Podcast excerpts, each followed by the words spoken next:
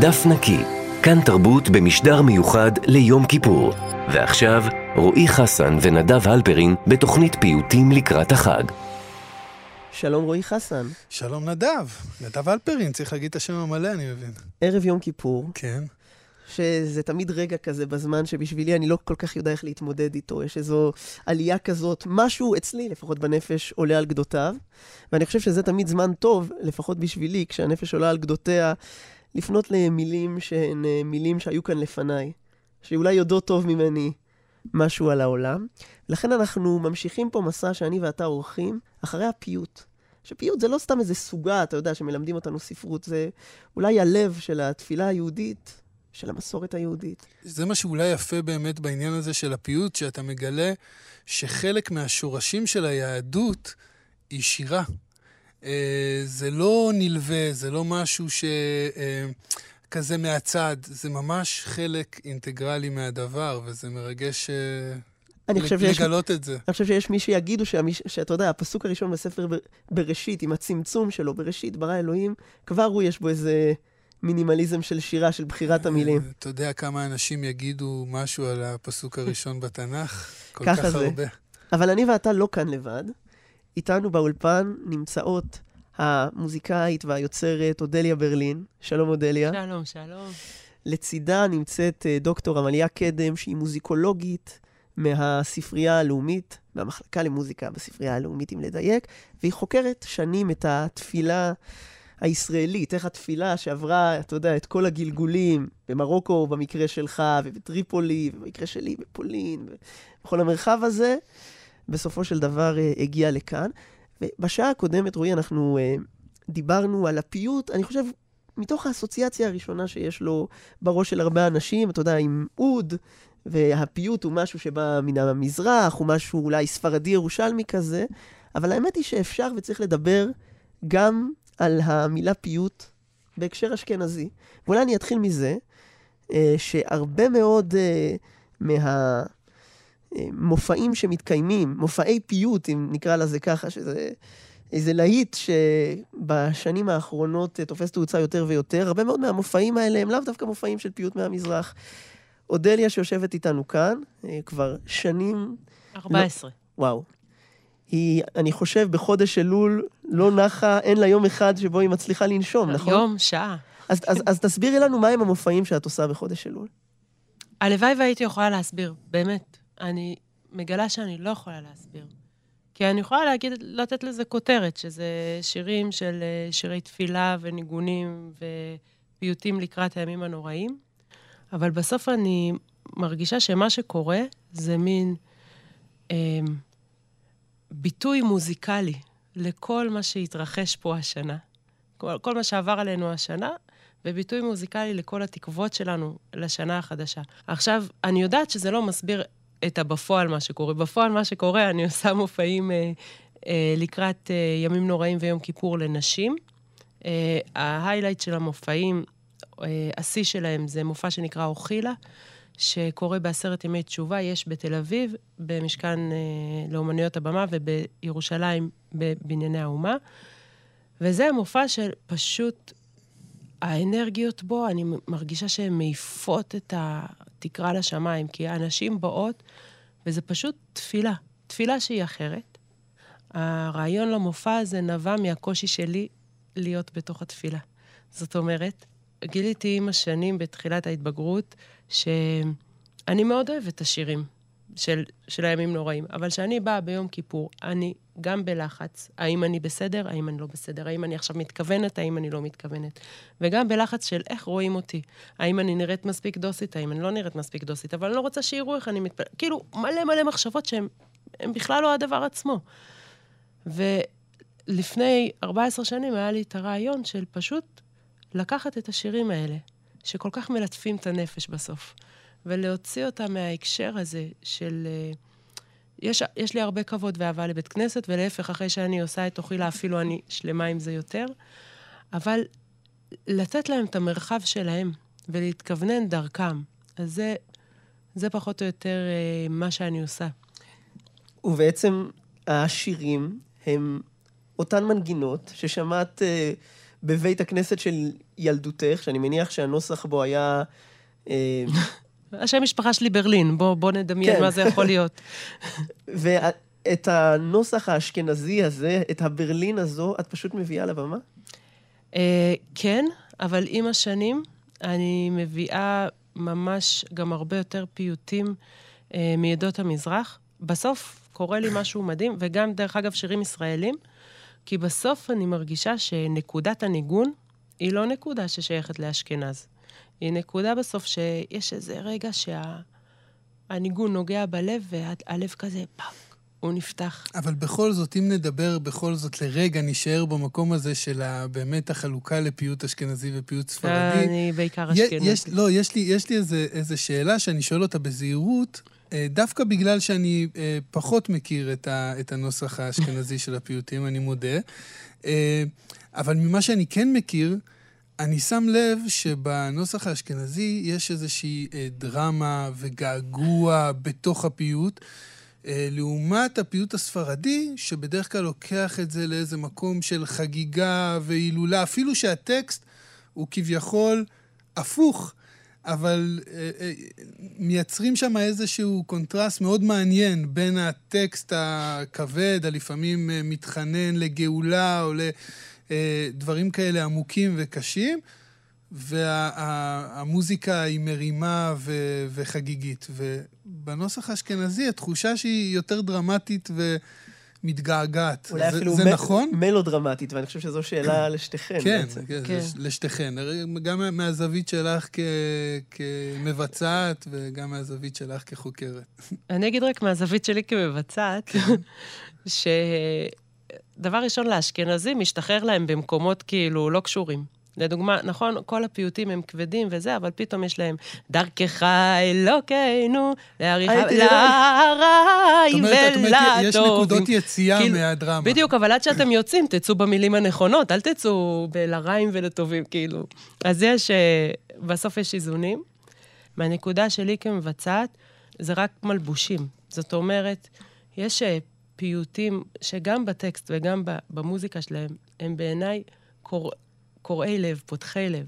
בן אדם עליך נר... נרדם, שיש שם פתאום, לך אדוני הצדקה. אתה קצת מנקה את זה, ונשאר עם המנגינה הפשוטה. זה, זה בעיניי ניגון. אין הבדל ב- ב- בגישה? אני לא אומרת שאין הבדל, יש הבדל גדול. יש הבדל מדבר. גדול בגישה המוזיקלית, אני נמנית מלהיכנס לזה, כי בסוף זה באמת התחום של עמליה, איך ההבדל הזה קורה עם ההיסטוריה וכולי. יש הבדל גדול, וברור שהאשכנזים, בסוף אנחנו חובבי... אה, מישהו אמר לי פעם, שמה השיא בשנה האשכנזית זה שלושת השבועות, שם אנחנו מחמירים. וכאילו, באמת יש, גם בגישת חיים, אני רואה את זה בעוד אלף אני מקומות רק שהם לא אגיד רק מוזיקה. ששלושת השבועות, אה, למי מהמאזינים, תשעה באב. כן, כן. בדיוק, שם אנחנו שנקרא יודעים... פרצוף תשעה באב. שם אנחנו חוגגים באבל. אני, אני מרגישה את הכבדות הזאת, אני מאוד מעריכה, דרך אגב, את הגישה של עדות המזרח, של החמימות. זה משהו שאצלי שינה המון. שאני מרגישה שכאילו בסוף הגישה בתפילה של עדות המזרח היא לבוא קצת לכוס תה עם הקדוש ברוך הוא, תה עם ננה ו- ודיבור. גישה מדהימה בעיניי ו- ונכונה מאוד. אני לא יכולה להשתחרר גם מהגישה האשכנזית שיותר לוקחת את הדין. אני לא חושב שיש צורך, אני סתם תוהה אז- לגבי אבל- ה- אבל זה- לגבי ההבדלים. אני לא חושב שיש יש צורך הבדלים להשתחרר גדולים, ממשהו. רק מה שאני אומרת, אז- שהם לא רק במוזיקה. אז פה אני רוצה להכניס את עמליה ולשאול אותך בעצם גם את אותה שאלה, האם אפשר לטעון שיש פה איזה, איזה שהן שתי גישות, גם מוזיקליות וגם רגשיות, לאיך אתה מתפלל בין האשכנז אה, למזרח או לספרד, אבל גם יש איזה דיוק פה שאודליה עשתה, שאת תדעי אולי לנסות ל, לנס, להגדיר לנו את ההבדל. אודליה אמרה שהעולם האשכנזי הוא העולם של הניגון, לעומת העולם הספרדי שהוא העולם של הפיוט. לכאורה, שני נתיבים, אני חושב שהרבה אה, יטעו באמת מה ההבדל, ואנחנו בכוונה פתחנו פה במילה הפיוט, שזה הצירוף, לכאורה, בין הניגונים לבין אותן מילים, אותה שירה עתיקה, אבל מה בעצם ההבדל בין פיוט לניגון? כשמסתכלים על התפילה באופן כללי, התפילה היהודית היא אחת. זאת אומרת, היא משותפת לכל עדות ישראל. הלב של התפילה, מה שנקרא תפילת הקבע, היא בסופו של דבר משותפת. והפיוט, שהוא יצירה מאוד קדומה, אנחנו מדברים על יצירה של כנראה אלפיים שנה, כן, שהתחילה בארץ ישראל, עברה יחד עם הגלות לכל מיני מקומות, ואחר כך באיטליה, ואחר כך באשכנז, אשכנז של המאה העשירית, כן, עמק הריין, אה, ואחר כך השירה של ספרד, יהדות ספרד, כן, מאה 11, 12, 13. כלומר, יש למעלה מאלף שנה של הצטברות של פיוטים, גם אצל אשכנזים, גם אצל הספרדים, אצל התימנים, אצל האיטלקים, כן? והפיוטים, בניגוד לתפילת הקבע, הם הדבר שמאפיין ומייחד את הקהילות השונות. אז בוודאי שיש פיוטים, יש גם כמה פיוטים משותפים, אבל בדרך כלל הפיוט הוא דווקא הדבר המבדיל. הוא, הוא, הוא זה שהשוני נמצא בו בעצם. כן, אתה יודע, יש פיוט שנמצא אצל המרוקאים, יש פיוט שנמצא אצל האשכנזים, אבל יש למשל ידיד נפש, או יגדל אלוהים חי, שנמצאים גם פה וגם פה, אדון עולם, לך דודי, יש פיוטים שנמצאים אצל כולם בסידור, או נכנסו וקיבלו מק- אותו מקום של כבוד מבחינת הרבה לחנים וכולי. אבל הניגון שלהם, אבל הניגון, הניגון שלהם יהיה אחר. שונה, אבל זה נכון לגבי כמעט כל ביטוי מוזיקלי כן. של כל תרבות, כי, כי הקהילות היהודיות בעצם, המוזיקה היהודית היא מוזיקת עולם.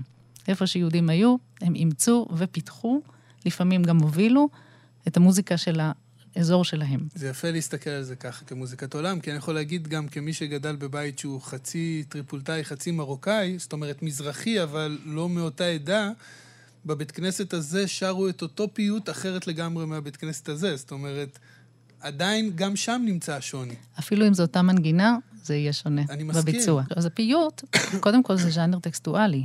כן? זה, זה קודם כל הטקסט, קודם השירה. המילים.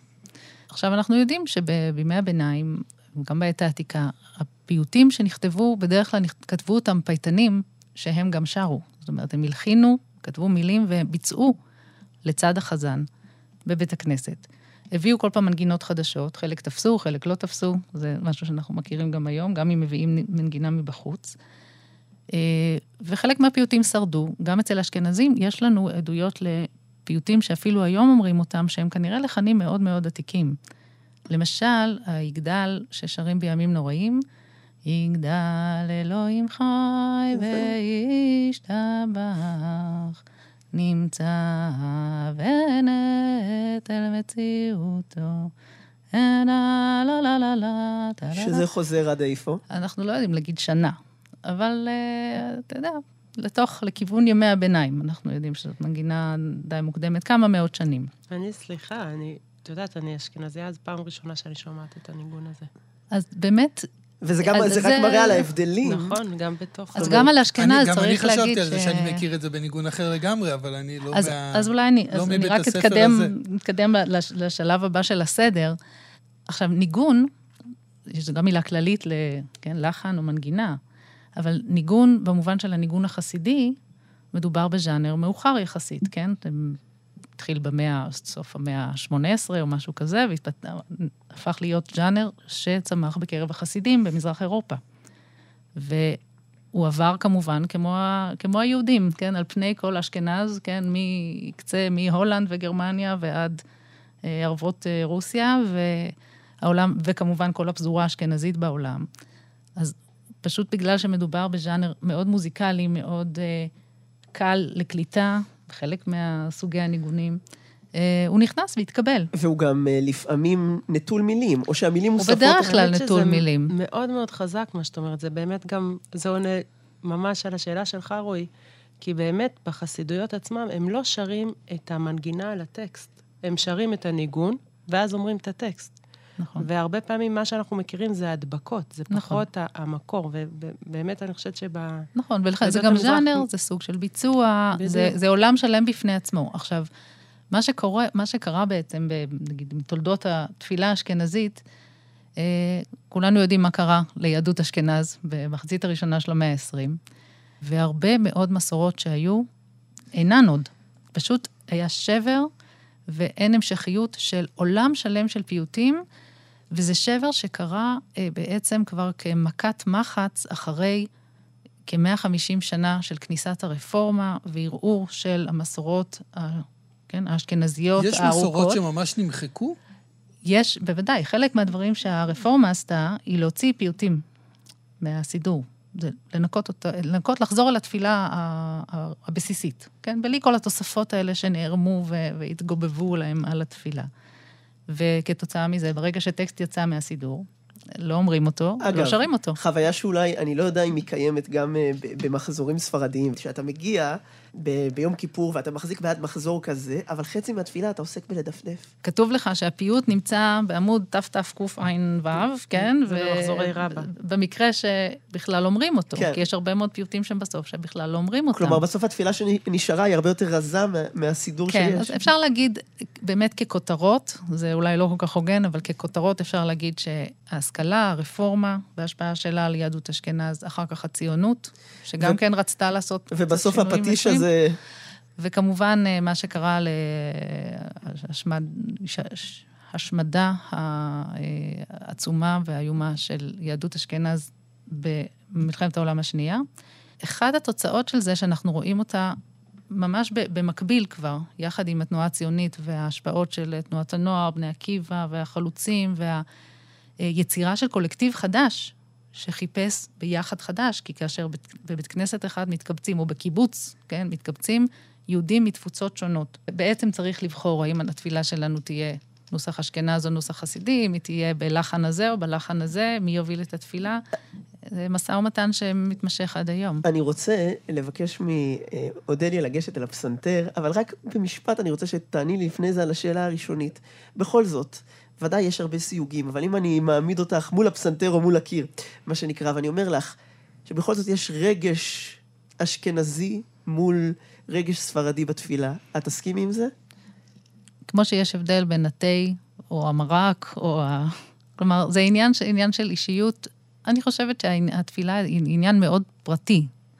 והעניין של רגש בתפילה, אתה יכול אבל, להתווכח. אבל אולי זה בדיוק ההפך מה, מהתפילה, העניין של הפיוט, כי הפיוט, לפי איך שאני תופס אותו, הוא מאוד לא פרטי. אני בבית הכנסת, בעיקר אצל הלובים, אצל הטריפולטאים, התחושה שלי, סליחה על ההגבלה אה, הספציפית הזאת, אבל שאני נמצא באיצטדיון כדורגל, וכולם אוהדים את, אותו, את אותה קבוצה, כן. ושרים ביחד בטירוף, היום... זאת אומרת, בניגוד נגיד למרוקאים... הפועל השתבח שמו, כן. נגיד בניגוד למרוקאים, ששם תמיד יש איזה חזן שמוביל את הדברים, ויש עדיין את ההצטרפות, אבל אצל הלובים זה ממש אה, one unit, יחידה זה, אחת. זה, תראה, זה קצת עניין של סגנון, כי בסוף, אם אתה נמצא היום בבתי כנסת אשכנזיים, אנחנו מדברים נגיד על הדור האחרון, 30 שנה האחרונות, אפילו יותר. אתה רואה את זה גם אצל האשכנזים. זה לא אותו דבר. לא, לא אותו דבר. כי גם בכניסה, באמת סכימה. באמת תפיסתית,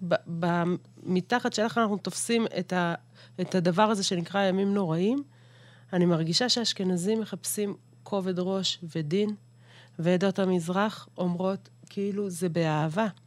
וזה ההבדל הכי גדול, שהתחלתי לבצע פיוטים באוכילה, זה סיפור לא כל כך יפה, אבל הייתי מקבלת טלפונים מנשים אשכנזיות שאמרו, למה את עושה ככה פיוטים שמחים? אנחנו רוצים, אם את יכולה לעשות יותר את הניגונים שלנו. עכשיו, אבל זה באמת היה חסר להם, הכובד ראש. נראה לי שפיצחנו את זה, את השאלה הזאת, שהיא באמת, אה, זו שאלה שאני שואל את עצמי כבר הרבה שנים. אז אני חושב שזה הרגע שאני אעצור אותך, כדי שמתוך הדיבור נלך אל הפיוט ואל הניגון. למוזיקה, כן. ואנחנו נשמע קטע מתוך הפיוט, אולי באי הידיעה, מבחינת התודעה הישראלית בוודאי, אה, של התפילה האשכנזית, אה, גם בראש השנה, גם ביום הכיפורים. וזהו נתנה תוקף, ואחרי שנשמע, יש גם מה לדבר על הפיוט הזה לא מעט.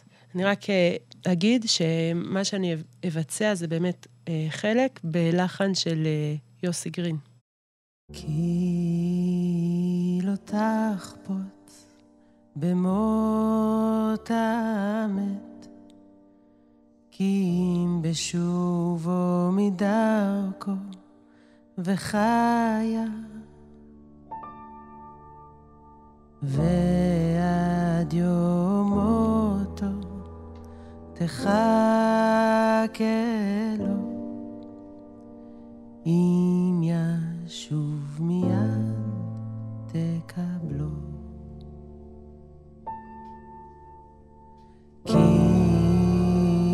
לא תחפוץ במות המת, כי אם בשובו מדרכו וחייו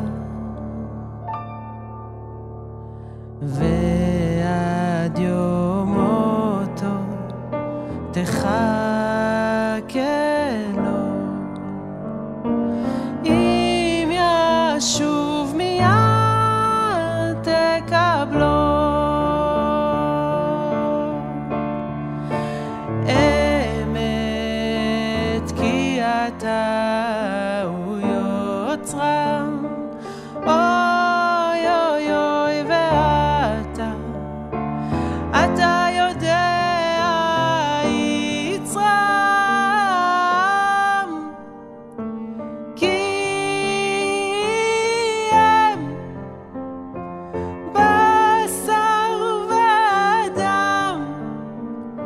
אוי אמת,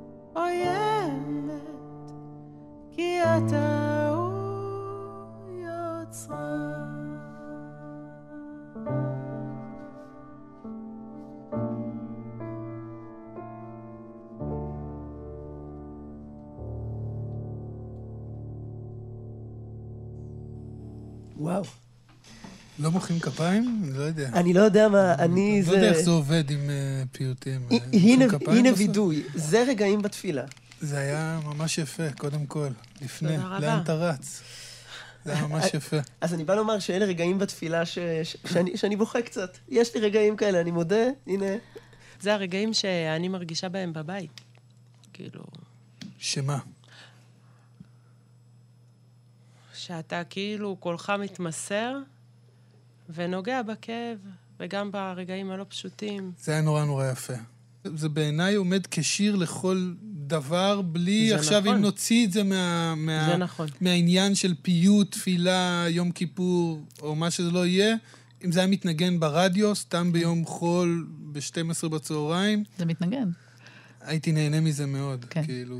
אתה רואה כאן באמת עניין, זה עניין תרבותי של איך אתה נהנה ממוזיקה, ממה במוזיקה אתה נהנה. וכשאתה מדבר על התפילה, אז אתה אומר איזה רגע שאני מדגיש. וזה גם דבר שקשור, אתה יודע, מדובר במאות שנים של תרבות בארצות ערב, לעומת תרבות של אירופה, וזה פשוט עולמות אחרים. היה לי פעם אה, דיון נורא מצחיק עם אחד המורים שלי למוזיקה, על, על העניין הזה של, של בית הכנסת והקתרזיס, כן, של נגיד סוף תפילת נעילה, כן, יום הכיפורים, אחרי שאתה עם כל הכובד והצום וזה, ואתה מגיע לשמה ישראל, והשם הוא אלוהים, והאם זה נכון להגיד שההרגשה הזאת היא אותה הרגשה שיש לאדם שיושב ושומע פעם ראשונה את הרקבים של ורדי? כלומר, הרי זו יצירה שמפוצצת את המוח, זה, זה משהו עצום בעוצמה, שיש בה מוזיקה ויש בה רגש דתי, ו... אז אתה יכול, אתה יכול להשוות את זה? אני לא זאת חושב, אני לא- החוויה. לא, אני לא חושב שזה ניתן להשוות. אני חושב גם שהשאלה, אה, אה, שהיא הפכה להיות השאלה המרכזית בשידור, השאלה הזאת היא קצת אה, אה, רטורית. גם בדיכוטומיה ש, שיצרו בין עדות אשכנז לעדות ספרד, או, או מזרח, נקרא לזה, גם בתוך העדות האלה יש שוני. אז בטח שזה יבוא לידי ביטוי בפיוטים, בטח שזה יבוא לידי ביטוי בתפילה, ולהפך. הלב שלי נפתח כשאני שומע את זה בביצוע חדש ובמנגינה אבל חדשה. זה לא בהכרח קשור לתפילה. וזו לא, נקודה לא. שגם צריך לא, להגיד אותה. זה קשור לשוני. וזה נכון. קשור לשוני ולאהבת אדם, ולרצון להיפתח אבל הם- ול... אבל- ול... אני אבל- רק אגיד שאנחנו מרחיבים, אם לא כן. לקרוא לזה שוני, אלא באמת הרחבה. אני לא, מרגישה זה ב- שהמפגש... אני לא חושב שיש משהו רע בשוני, נכון, כי, נכון, אני, לכן כי אני- באמת קיים שוני. אבל בשבילי השוני הוא לא להגיד, זה לא שלי, אלא להגיד להפך, זה מרחיב לי את הלב למקומות זה נכון, חדשים. אבל אני לא חושב שזה אה, כן, כאילו זה בעל, לא- בעל חשבון. כן, רק רציתי שנדייק את זה ל... כן. אני רק רוצה להזכיר, אפרופו זה שאת אמרת שאת מכניסה גם פיוטים מזרחיים אה, למופע שלך, אז פתאום חשבתי, אה, חודש אלול זה גם החודש שבו יש מסורת שנולד אה, הבעל שם טוב, מייסד תנועת החסידות.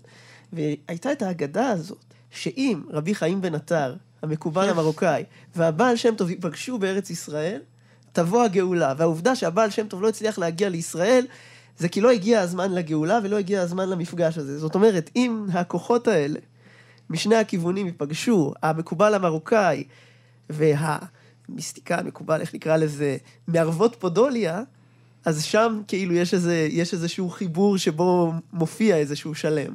אנחנו עובדים על זה, הנה, אנחנו מקרבים לגאולה כאן. אני רוצה רגע ללכת לנתני תוקף, שזו בעצם תחילת אה, חזרת שליח הציבור במוסף של ראש השנה של יום כיפור. לפני שאני אכנס לרקע ההיסטורי של הפיוט הזה, המילים ששרת, קודם כל, יש בהם משהו קיומי נורא גדול. האדם פונה לאל ואומר לו, אתה לא חפץ שהמת ימות, כי לא תחפוץ במות המת. ואת, אה, אודליה, אמרת לי ככה ששוחחנו על הפיוט הזה, שיש פה כאילו שאלה. כי לא תחפוץ במות המת, לכאורה צריך להגיד, כי לא, לא תחפוץ במות החי. ואז אני חשבתי לעצמי, וזה משהו שהפיוט הזה הוא נתני תוקף נורא מבליט לנו, שאנחנו כולנו כאן, הנה אני מכניס פה איזה מורבידיות, אנחנו מתים. זאת אומרת, אז מרגע שנולדנו, הזרע של המוות כבר uh, ככה נשתל. ויש פה איזה רגע שהאדם פתאום יודע, אני, אני בסופו של דבר הרי, אני בסופו של דבר כבר מת, אבל אני מבקש עוד קצת. יש פה איזה, זה, ו, ולכן זה מקום כל כך... אני חושב שיש גם ב, ב, במילים הללו ספציפית איזושהי צפירת הרגעה לאדם, שזה, ש, שהכל בסדר. ש... זאת אומרת, זה, זה קצת אולי להוריד מהלחץ של, של יום כיפור. אלוהים יודע, כן, ב- הוא יודע. אופן. הוא מכיר אותנו. נכון, אני גם באמת אה, עברתי שינוי אה, במהלך השנים של במקום להגיד את הווידוי, לדוגמה, אשמנו, בגדנו, מתוך מקום של אוי אוי אוי, אני לא בסדר, להגיד, אני בן אדם. אשמתי, בגדתי, גזלתי. אבל בסוף אנחנו אומרים, אבל אתה, אתה ושנותיך לא איתם, הוא כאילו למסור באמת את ה... קודם כל את uh, תודעת הקץ שכל כך מחלחלת בנו, למסור את החטאים, למסור את הכישלונות, כאילו באמת uh, זה שינוי מאוד גדול שעברתי ב, באופן האמירה שלי את, ה, את הווידוי הזה, ובאמת איך אני ניגשת ל... לנתני תוקף, שהיא בסוף תפילה מאוד מפחידה. אני גם רוצה להגיד, אני גדלתי בתור ילדה, זו תפילה שמאוד הפחידה אותי. אז אני אגיד את ההקשר ההיסטורי, ואיך אולי ההיסטוריה גם משפיעה על הפיוט. למעשה, הפיוט הזה הייתה אגדה מפורסמת, שהיום חוקרים יגידו שהיא לאו דווקא אגדה היסטורית, אבל האגדה המפורסמת שאנחנו גדלנו עליה, אודליה, אני ואת, גם עמליה, אה, אגדת רבי אמנון ממגנצה. שפה אנחנו חוזרים לתחילת האלף השני, שנת 1099, משהו כזה. מסעות, הצ... מסעות הצלב, כן, האפיפיור אורבנוס השני שולח את, אה, את נאמניו להגיע ב... לארץ ישראל, לגאול אותה מהכיבוש המוסלמי אגב, אבל מי עומדים בדרך, כמו תמיד, כשיש איזה אירוע גדול בהיסטוריה הנוצרית? היהודים. והם עוברים בעיירות של היהודים, בוורמייזה, במגנצה, בשפר, ומותירים שם, נקרא לזה, שובל של גופות ושל פחד. והאגדה על רבי אמנון ממגנצה, שהיה, אה, על פי האגדה, הוא דמות שאנחנו לא כל כך יודעים פרטים על חיי, אחד מגדולי הדור, שההגמון, הכומר, מנסה להכריח אותו להתנצר, הוא מגיע עם הצבא הזה של, אה, של מסעות הצלב, והוא מסרב בכל תוקף, וממש מענים אותו עינויים מאוד מאוד קשים. ובנשימות האחרונות שלו הוא מבקש שיביאו אותו לפתח בית הכנסת, ושם בפתח בית הכנסת הוא בוקעת ממנו התפילה הזאת, כמו איזה, אתה יודע, בבת אחת, שיר שיוצא ממנו בבת אחת. וזה הסיפור שעליו גדלנו, על התפילה הזאת, שמדברת בעצם על האל של... יש יותר דרמה מזה? וזה עוד הוא חסך פה את הדרמה. כן, לא, לא, לא אמרתי מה עם מיני העינויים, יש שם סיפורים. גם כשאין מה להתעסק בתפילה, הייתי קורא את האותיות הקטנות של הסיפור, זה, זה חלק מהתפילה עצמה. אז, אז אני רוצה לשאול אותך, עמליה, קודם כל, איך, איך בעצם, איך ההיסטוריה הקשה שהייתה ליהודי אשכנז, מוצאת את הדרך שלה גם לתפילה, גם לניגון. יש, בסופו של דבר יש פה חיבור. הסיפור שסיפרתי עכשיו הוא החיבור הזה. כמו שאמרת, אנחנו לא יודעים אם זה סיפור היסטורי או לא. בסופו של דבר, הפיוט הזה נכנס לבית הכנסת, ואם לשפוט אותו ברטרוספקטיבה על המקום שהוא תופס בתפילה, אין ספק שהוא הפך או נהיה למיתוס, ומיתוס מכונן. אה, בגלל זה זה לא כל כך חשוב אם זה קרה או לא קרה. נכון. זה עצם הפיכתו למיתוס הוא כן. העניין. ואם מסתכלים על הרבה מאוד פיוטים, במיוחד פיוטי הקינות, קצת פיוטי הסליחות של האשכנזים, רואים שם הרבה תיאורים, נכנסו לשם הרבה תיאורים של צרות ורדיפות, כן, כל מיני ביטויים היסטוריים של דברים שעברו על הקהילות האשכנזיות. אנחנו לא יודעים להגיד איך בדיוק אמרו את הפיוט הזה כאשר אמרו אותו, אבל אם מסתכלים אחורה גם על התפוצה שלו וגם על המקום שמייחסים לו בתפילה, כי מבחינת התוכן שלו, הוא בעצם אומר, יום הדין. זהו, יום הדין, ביום הזה אה, יחתך אה, גזר הדין. אבל יום הדין הוא מתוך איזושהי הצגה נורא נורא מובהקת של ההבדל בין השופט העליון, mm-hmm. שהוא נצחי, כן. לבין האדם שסופו לעפר, שהוא אה, פורח ברוח כמו ציץ, כן. הוא נשבר כמו כד, זאת אומרת... כן, כן. הסופיות האנושית לעומת האינסופיות האלוהית. כן, יש כאן, אבל גם צריך להגיד שהרעיון הזה נמצא במקומות שונים בתפילה, אבל בפיוט הזה הוא מצויר בצורה שהיא באמת אה, חסרת תקדים. זאת אומרת, ממש יש כאן ציור של סצנה של יום הדין, שהשופט שיושב על כיסאו, והמלאכים שנחפזים, וכי לרעדה יאחזון, ויאמרו, הנה יום הדין, כן, זה אפרופו הרקוויאם, כן, דיאס אירה, זה ממש, אה, כן, אותה סצנה הזאת, מלאת הפחד והמורא. וזה מעניין, המילים הן מאוד חזקות, אפשר להבין למה אה, בעם הטקסט הזה קיבל מקום של חשיבות. ומעניין גם, אולי זה הדבר הכי מוזר לגבי הפיוט הזה, שכמה שהוא חשוב ומרכזי, אנשים אומרים, מה זאת אומרת, אם לא יהיה אונטנה תוקף, איזה מין יום כיפור יהיה לי, כן? זה, זה, זה נראה שזה חלק ממש חשוב בתפילה, אבל זה רק פיוט, כן? זה לא תפילת חובה, זה לא תפילת הקבע.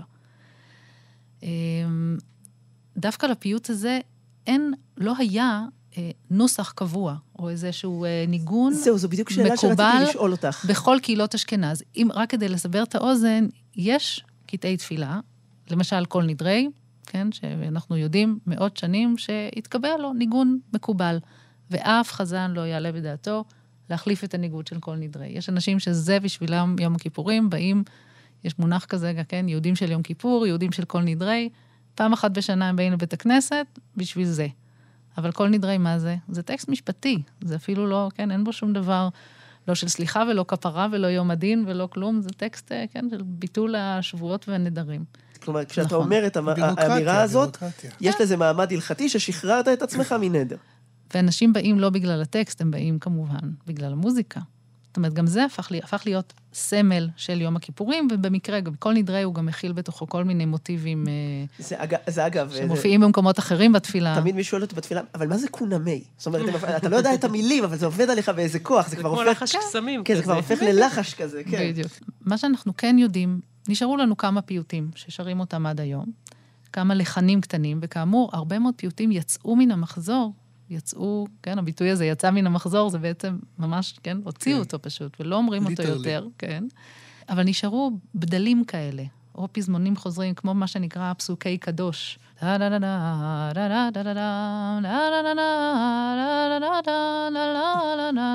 קדוש. ויש פשוט המון פיוטים כאלה, המון משפטים כאלה זרוקים בתוך התפילה. נכון, זה כזה, אתה, אתה פתאום אומר, או, זה, הנה, זה שוב הופיע. כן, וזה מין מוטיבים כאלה. אלה, אלה נוסחאות מאוד עתיקות. עכשיו, אין לנו הפיוטים השלמים בדיוק כמו ששרו אותם, לא יודעת, לפני 1500 או משהו כזה, אבל נשארו לנו ככה בדלים קטנים בתפילת נעילה וכל מיני.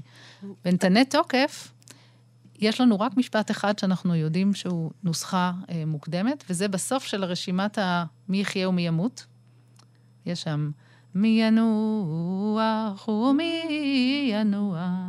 מי שקט ומי יטרף. וכאן החזנים ממשיכים בדרכים שונות. מי שלב ומי יתייסר, מי עני ומי אשר, מי שפל ומי ירום. ותשובה, או תפילה, או צדקה.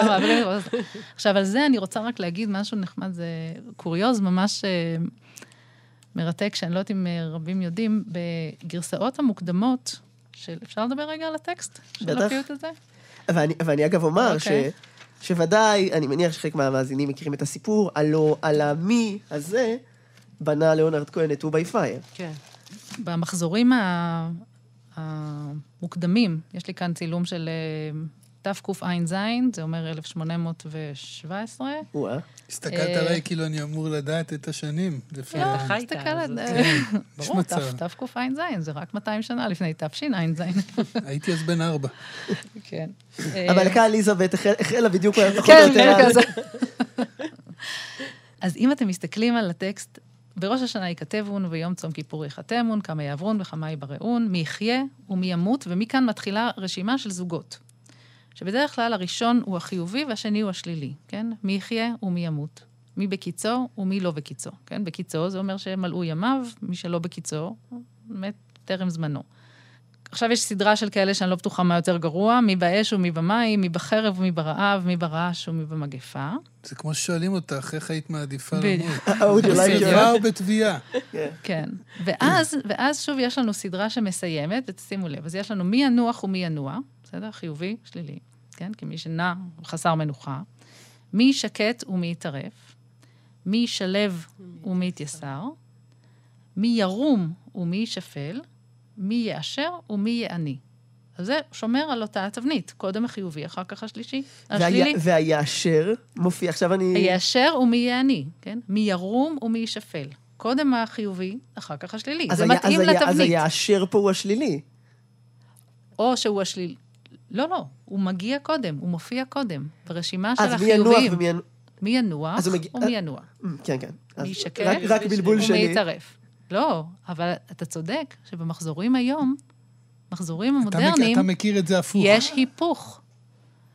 כי כתוב מי יעני אז- ומי אז- אז- יאשר. אז עשית לה את הקסם, הקסם עבד. מי יעני ומי יאש- מי יאשר, ויש טענה אה, ששמעתי ממורי ורבי, אה, החזן, פרופסור אה, אליהו שלייפר, שיכול להיות שהחזנים שרצו לסיים את הרשימה הזאת בדרמה, להגיד, כן? אה, מי שקט ומי יתערב, מי שלב ומי יתייסר, מי יעני ומי יאשר, מי שפל ומי ירום. כדי להגיע לשם צריך לשים את המילה ירום בסוף. מה לעשות שזה חיובי לעומת האיש שפל, אבל אני צריך את הדרמה. זאת אומרת, כי- כאן המוזיקה? כי, למה? כי מה קורה אחרי המילה האחרונה שם? כל הקהל נכנס. ותשובה, ותפילה. צריך להרים בואי- לחז- בואי- לקהל הנה, להנחתה. בואי, בואי רגע נדבר על הקהל, כי זה אוקיי. בדיוק העניין שלי עם פיוט ביום כיפור. באמת, אני לא סתם אומר את זה, כי אני, אני מבין משהו במהות של הפיוט ביום כיפור, שהוא הוא מדהים בעיניי. זאת אומרת, שלוקחים טקסטים אישיים, וכולם שרים אותם ביחד, כולם מקבלים את הדין ביחד, מבקשים עזרה ביחד, מבקשים גאולה ביחד. הדין הוא כביכול אישי, אבל הבקשה היא בקשה קהילתית. ויש משהו בפיוט שהוא, המהות שלו, של איך שאני תופס אותה לפחות, ב- בעיקר ב- ביום כיפור, זה הקהילתיות, הב- הביחד הזה. גם בעניין הזה דיברנו על זה, אני ונדב, בטרום שידור, על ה... אה, על ה איך אומר החזן, שהוא מתיר את התפילה עם העבריינים. מתירים להתפלל עם העבריינים, אז הוא אומר, בכל בטח. שהוא מתיר, כי אף אחד לא באמת יודע מי עבריין ומי לא. נכון. זאת אומרת, ויש משהו בדבר הזה שכולם באותה קלחת. אגב, אתה נגעת פה בנקודה שתוך כדי שידור, אני חושבת, כי זה באמת פותח לי מאוד את המחשבה, ואני חושבת שמה שחסר לי בתפילה, באשכנזיות, ומאוד נוכח בעדות המזרח, זה מסורת. כל הצרות של, אה, של אשכנז אשכנז, אה, כן. תרמו לזה. אבל היום, כשאני מגיעה לתפילה בבית כנסת מרוקאי, אני כאילו כולם יודעים מה יהיו המנגינות מראש. כשמגיעים לטריפולי יודעים מה יהיה. ואני חושבת שלא סתם מרגישים בתוך המנגינה, אתה מרגיש את אבות אבותיך שישבו לגמרי. איפשהו ושרו את אותה מנגינה בדיוק באותו נוסח באותו זה. כשאני מגיעה היום לבית כנסת אשכנזי, אני מרגישה, כמו שאמרת, במגרש כדורגל, אבל מכיוון הפוך. לוקחים את המנגינה של זה, מעבירים לזה, והוא לוקח את המנגינה של זה, ומעביר לזה, והוא לוקח... יש הדבקות, פתאום זה שיר ישראלי, פתאום זה לוקחים את התפילה ההיא ועושים אותה על התפילה הזאת. אפרופו נתני תוקף, אני שמעתי מי שלקח את המנגינה של ליאונרד כהן, לקח, תרגם את זה לאנגלית, עשה מנגינה משלו, ואז לוקחים בחזרה את העברית, שרים על. ליאונרד כהן. אבל אני אמרתי שזה עוד יגיע למצב שיעשו, לפעמים אני במים, לפעמים באש, גדול. לפעמים אני, כאילו, אני כבר לא יודעת לאיפה זה. גדול. אבל אני רוצה בכל זאת, תלכי על זה. בגלל שאנחנו צריכים להגיע אל, אל הניגונים עצמם, שאת תיגשי אל הפסנתר, אל מנגינה שאני חושב שאיכשהו כן. יש לה לחן אחד, שבהרבה מקומות, שבכלל הוא, הוא לאו דווקא המקור שלהם, זה הלחן שהלב נוטה אליו. נכון.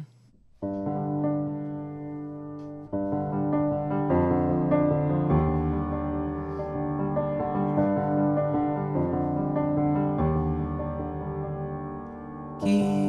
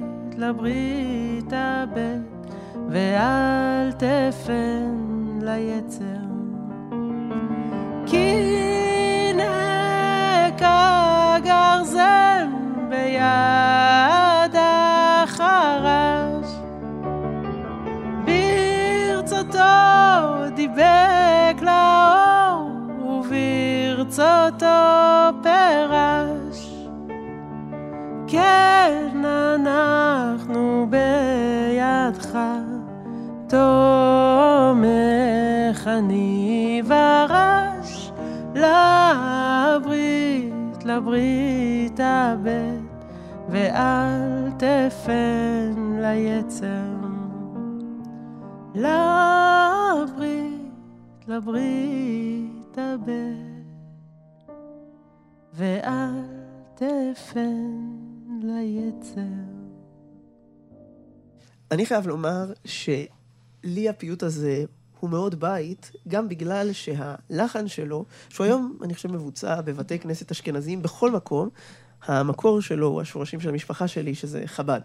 ומצד שני, אודליה, את, את אמרת לי שהלחן הזה עשה את דרכו לקלאסיקה ישראלית מסוג אחר לגמרי.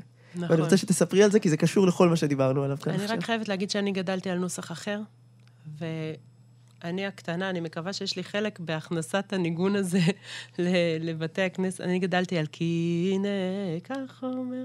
אנחנו, אנחנו שמענו שאנשים מדברים בך אה, כגרסת אה, אודליה ברלין. אז זהו, על- אה, על, אה, אז צריך אני להגיד אסביר. שהלחן שאודליה ציטטה עכשיו, שהיא גדלה עליו, הוא לחן מאוד מוקדם. זאת אומרת, זה לחן שיש עליו לפחות 200, אולי 300 שנה. הלחן הזה של חב"ד, זה פשוט אחד מהניגונים ש, ש, שנכנסו, הוא באמת מאוד חזק, וזאת הלבשה, אבל זאת הלבשה שיושבת מאוד מהודק על הפיוט, כי הנה כחומר. זאת אומרת, זה ניגון שהיה קיים קודם לכן? הניגון הוא כנראה בין 100 ומשהו, אנחנו יודעים מתועד משנות ה-20 או משהו כזה, או ה-30 בחב"ד, הגיוני. שאז הדביקו לו את, את שכב בני. כנראה רוב המאזינים מכירים את זה כשכב בני, שכב במנוחה, שזה שיר ערש של, אה, שכתב עמנואל הרוסי. לפי מה שקראתי, בזמן מאורעות תרפ"ט, אה, עמנואל הרוסי נשלח לעמדה של ההגנה בגבול תל אביב-יפו. אשתו נשארה, אני חושבת, בנהלל, לגלגל תחבושות ולעשות ככה דברים של העורף, והיא הייתה בחודש התשיעי להריונה. וזה היה בחודש אב. בכ"ב אב תרפ"ט הגיעה הודעה לעמדה שעמנואל הרוסי היה בה, וכתבו לו, עמנואל נולד לך בן. והתחילה חב... חליפת מברקים איך לקרוא לבן הזה. עמנואל רצה לקרוא לו נחום, על שם חבר שלו שנהרג כמה ימים קודם, והכינוי שלו היה נורקה. ואשתו אמרה, לא, לבן עברי שנולד בארץ ישראל צריך לקרוא שם עברי. וככה זה, בסוף, איך קראו לילד? אמא גם כן בשמירה, תגן על בנה, אבנר. קראו לו אב, חודש אב, ונר זה הנר זיכרון.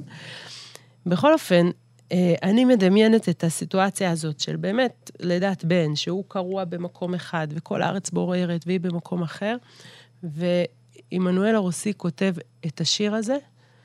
אה, דרך אגב, שיר מאוד אה, אשכנזי בהרדמה שלו. בוערת הגורן בתל יוסף, וגם מבית אלפא עולה עשן. אך אתה לבכות אל תוסף, מה- אה, נומה, בני וישן. מרדים. כן. כן. אז... זה, אתה יודע, זה, האמת, זה לא... ייאמר לזכות, השיר הזה, שזה היה נהוג. להרדים ילדים עם סיפורי אימה, את יודעת, אני... שישנו בכל מצב. כן, אני לפעמים קורא לבנות שלי סיפורים כאלה קלאסיים, ואני אומר, אני משנה להם את הגרסה באמצע, כי אני אומר, הם עוד שנייה יבכו, לא יירדמו. בכל אופן, הוא לוקח את ה...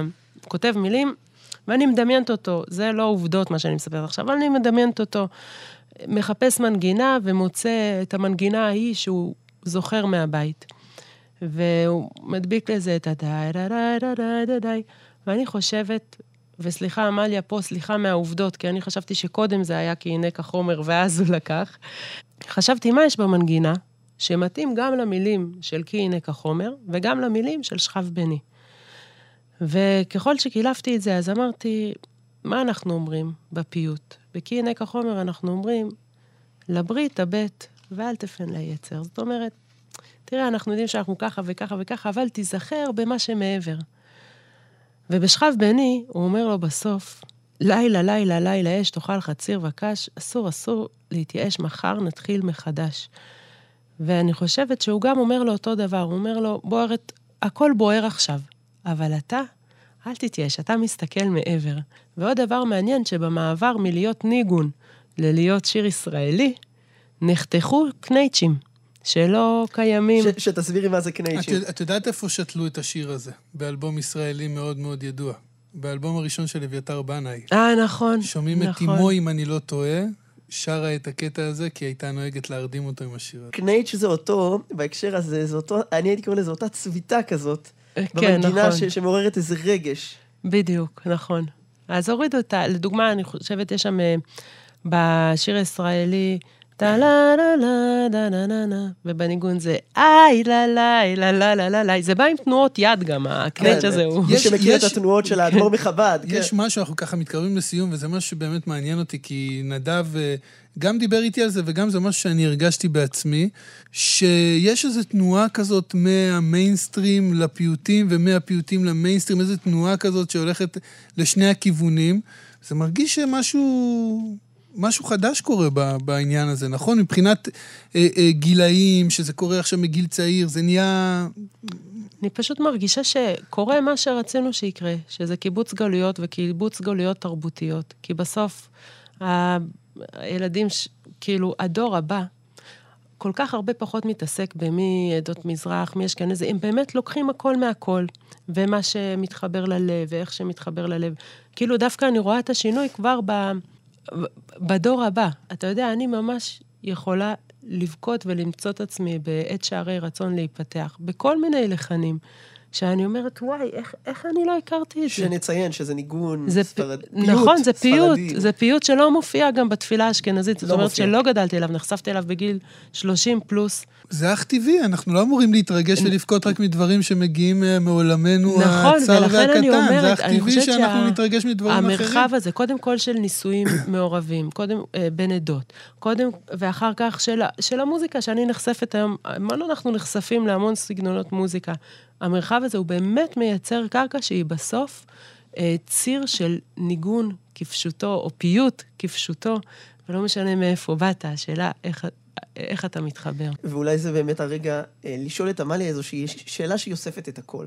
כי דיברנו על כי הנה כחומר בלחן של חב"ד, ואת ציינת לחן אחר, שוודאי גם אני מכיר אותו, אה, הוא יותר שורשי בהרבה, בת, בהרבה אה, בתי כנסת, אבל העובדה היא למשל שהלחן של חב"ד, אתה יכול היום להיכנס לבית כנסת אפילו חרדי ליטאי, ואתה תשמע את הלחן של חב"ד, ואנחנו יודעים היסטורית מה המלחמות שהיו במאה ה-18 בין חב"ד לליטאים, שהגיעו עד כמעט להפללה הדדית וניס... ו... ו... ואלימות קשה בין יהודים, והיום אתה נכנס לבית כנסת ושרים את הניגון של האחר. ובכלל, אם אני אלך 20 שנה אחורה, לבית כנסת של סבא שלי, עליו השלום, יליד 1919, בבני ברק, אז היו נותנים את העבודה הזאת של השירה הרבה יותר לחזן. לפעמים יש משחק של קהל חזן, והיום יש תחושה שאנחנו רוצים לשיר, ואנחנו רוצים לשיר הכל. ואני ב, אה, בשנה שעברה, בימים הנוראים, אה, התפללתי במניין אשכנזי לחלוטין, שמכניס פתאום את עת שערי רצון להיפתח, שאודליה הזכירה, מכניסים גם אותו... אצלנו מכניסים אל נורא, לילה. לתוך התפילה. כן. אנחנו נמצאים בתהליך. אנחנו לא יודעים סופו מי ישורנו, אה, איך, איך תיראה התפילה הישראלית בעתיד. אולי לא תהיה אחת. אני חושב מכל השיחה הזאת, מה שאני לוקח, כאילו אם אני, סליחה על הקטיעה הרגעית, שאנחנו כיהודים בתהליך התבגרות. כאילו, זו התחושה שלי. יש איזה תהליך התבגרות. זה לא אומר שאנחנו צריכים לרדוף אחרי איזושהי אחדות מדומיינת, איזה נוסח אחד, איזה תפילה אחת. להפך. אני חושב שיש איזו בגרות בקבלה של ה... היופי הזה שנמצא בכל, והוא באמת נמצא בכל. בול, מקבלת ממש. היום אנחנו 70 ויותר שנים של מפגש ושל משא ומתן, ואני חושבת שהנקודה של המדיה היא סופר חשובה, כי כולנו היום חשופים לכל מגוון האפשרויות, שלא רק שאנחנו יודעים מה קורה בבית הכנסת השני, אנחנו יודעים מה קורה בעצם בכל מקום בעולם מבחינת המוזיקה של התפילה, ואפשר לקחת מפה ומשם. ואני גם רוצה להגיד עוד הערה קטנה לגבי מה שאודליה אמרה, לתחושה שאין מסורת בית הכנסת האשכנזי. הייתי אומרת אפילו יותר מזה, זאת אומרת, היה, הגיע, הגיע מצב בתחילת המאה ה-21 של איזו פשיטת רגל בית הכנסת האשכנזי, שאנשים כבר לא יודעים את הנוסח העתיק, כבר לא שמעו אותו בבית הכנסת, ופשוט מאוד רוצים לשיר, אז לוקחים מה שאפשר. ואם זה אומר להכניס גם טקסטים מהעולם הספרדי, גם אפשר. ואפילו רק... לעיתים שנכנסו לרדיו שנה שעברה, איזה פיוט שנכנס, בדיוק. ואתה יכול למצוא אותו כן. שנה הבאה. כולל אונתני תוקף של יאיר רוזנבלום, של בית השיטה, שגם הוא נכנס גם לבתי כנסת חרדיים. כלומר, מדהים. אתה יודע, כל מלחמות העולם פתאום אה, זה, כשבאה מנגינה נהדרת, אם היא מוצלחת, אז... אה, לחן של יאיר רוזנבלום בבתי כנסת חרדיים, כן. זה ממש... אה, ורק אני רוצה לשלם את חובי לספרייה הלאומית, שבה אני עובדת, ואפשר למצוא היום בחיפוש בקטלוג הספרייה או באתר הפיוט והתפילה שנמצא היום בחסות הספרייה הלאומית. עושר אה, עצום עצום של הקלטות. אני חייבת להגיד שבהכנה שלי למופע, זה, זה שינה, אני 14 שנה מכינה מופע, ההימצאות של האתר הזה זה... וכל אדם יכול להיכנס מדהים. ולשמוע אה, את כל המסורות ולבחור כאוות נפשו. עמליה קדם, יש כל כך הרבה שלא דיברנו עליו, רועי, ועל איך הפיוטים האלה, האשכנזיים, השפיעו על אה, הרבה משוררים שבאו מהמקומות האלה, אבל נשאר עם טעם של עוד. אז דוקטור עמליה קדם מהספרייה הלאומית, מוזיקולוגית, ואודליה ברלין, המוזיקאית והיוצרת, שמאחורי מופע אוכילה, שכדי להיפרד ולהכניס אותנו לכיפור, תבצע לנו את המילים מן התפילה, אוכילה לאל. יש אפילו כאלה שמגדירים לעשות וקוראים לי אוכליה. אז המשפט שאני לא אמרתי, שבהרבה מקומות, בהרבה בתי כנסת, אתה שואל את החזן, רגע, אבל מה שרת עכשיו? זה נוסח אודליה ברלין. זה כבר שגור. צריך להגיד, זה הלחן של... אה, של הרב הלל פלאי. הלל פלאי.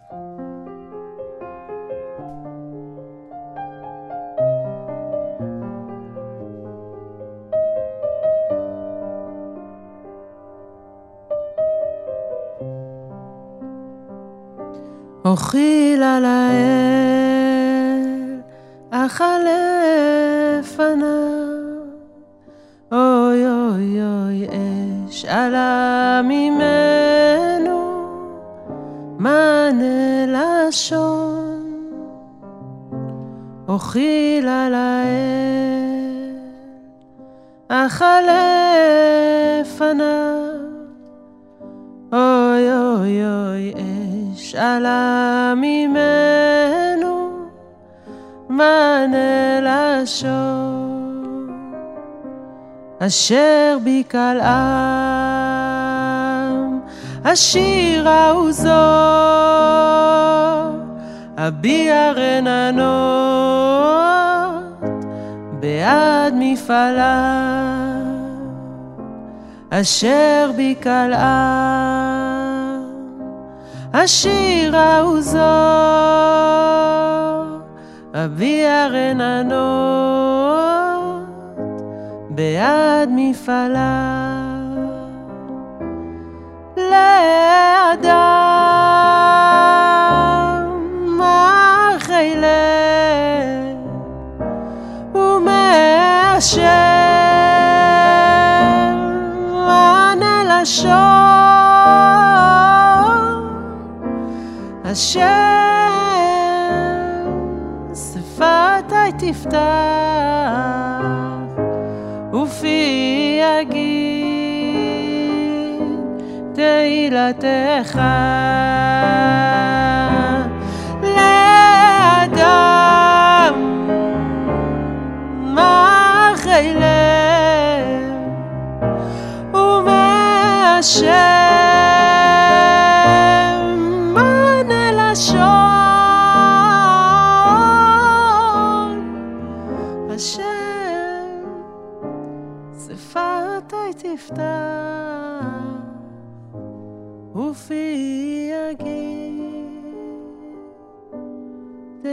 יגיד תהילתך